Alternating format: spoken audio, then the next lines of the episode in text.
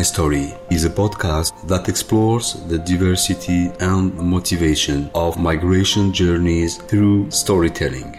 This series of podcasts is about migration from and to Algeria, integration, identity, and mobility challenges from Niger to Kenya through Benin and the Democratic Republic of Congo.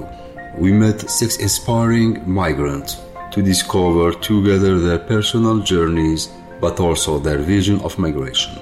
These intimate interviews will be an opportunity to share life stories, rich journeys, and to highlight migration aspects that are not always well known. They share with us their motivation to leave their country, their journey, and integration upon arrival, as well as their will for the future. Prince is a professional basketball player from the Democratic Republic of Congo. He arrived to Algeria in 2010 after receiving a job offer from an Algerian coach and became a player in a national club. Prince enjoys his new life in this welcoming land and appreciates the human qualities of the Algerian people. Here is his story.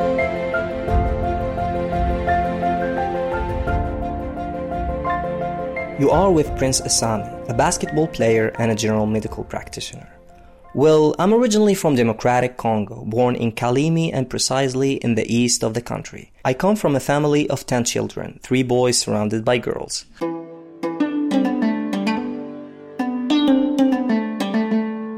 Well, in fact, sport is in my nature because I've already played football when I was just a kid. And just at the age of 11, I grew up a little bit. And then at 15, I had a terrible height growth. At 15, I was 192, and my uncle told me to try basketball. It gave me a taste. And as I've already practiced football, I was capable of jumping. And there was this coach who told me, Why don't you come training with us? We're gonna show you how. And he simply showed me.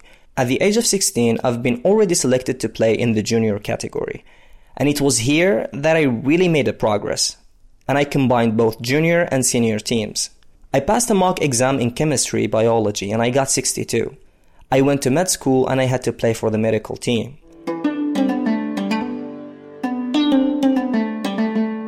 I was so young and so good at it. And then, after I finished my studies, there was a coach who saw me playing against Algeria, the national team of Algeria in Cameroon, and he said to me, Will you be interested to come to Algeria? And I really didn't know Algeria. I told him, Algeria? Would you tell me more about it?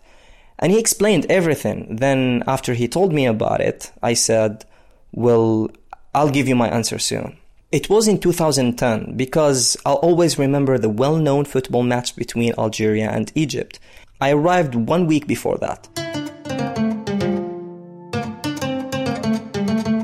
For me, it was a bit weird and also new. So, just after the training session, the coach told me, You signed the contract? And I said to him, Sign the contract? How is that? Then I told him, in fact, no, I'll talk to my uncle first. And then I signed for three years. He said, okay, quickly. They made me sign. I delivered my first match, and then, even with my co members, it wasn't easy. There were those who had never said good morning to me, I, and I just didn't feel comfortable. And as usual, in the group, there were two. Well, I can say too, the other one is a false happy person, really. But later on, I kept good relations with him.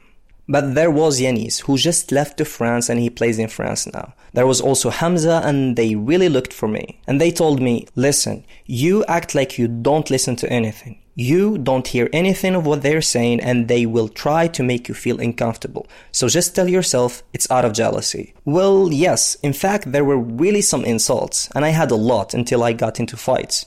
I was under a lot of pressure every single time I wanted to know what was happening. And there were also some very bad words. My team there had no choice. There were the supporters who were really behind me. Even those who don't love me were obliged to act like they do.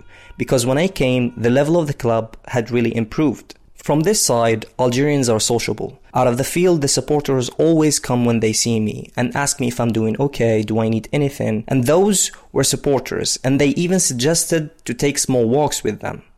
You know, outside when I was little with them, there were Yanis and Hamza who always keep me company, who came to where I was staying, who tried to integrate me. So I made friends in Hussein but not in Staouéli. Yanis was from Hussein and his friends too. They were awesome, man. So we went alongside. We stayed friends and all, so I went to them and they came to Staouéli and all, and I simply had to fit in.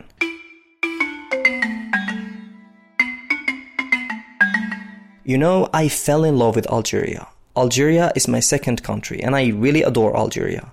The beginnings were not easy for me. Then, by integrating myself, I understood a little bit of Arabic and I understood how people live. And here I know that in front of that person, I know how to act. At that time, I had an Algerian girlfriend. We loved each other. Then she talked with my family and I met her mother. We discussed. And I remember it was in 2015. After the deception I had from my Algerian fiance, even my mom was affected. I left from my country and I had a female friend. She also played basketball. We got married, then I went to Morocco and I went back to Algeria after that. And she asked me, Will, in fact, can I come to Algeria? And I just said, Will, come, there is no problem. She came to Algeria and she couldn't bear it. She came and she was a victim of racism. The day when she broke down was when she went to a grocery store. There was a woman who literally plugged her nose and she said, That's horrible. She told me, I'm no longer staying in your country. You are Algerian. But I have to leave. I should go to France and settle down. We have two young daughters. And like I told you, Algeria is my second country. Apart from Congo, it is Algeria. So if you asked me to settle elsewhere apart from the Congo, it would be Algeria.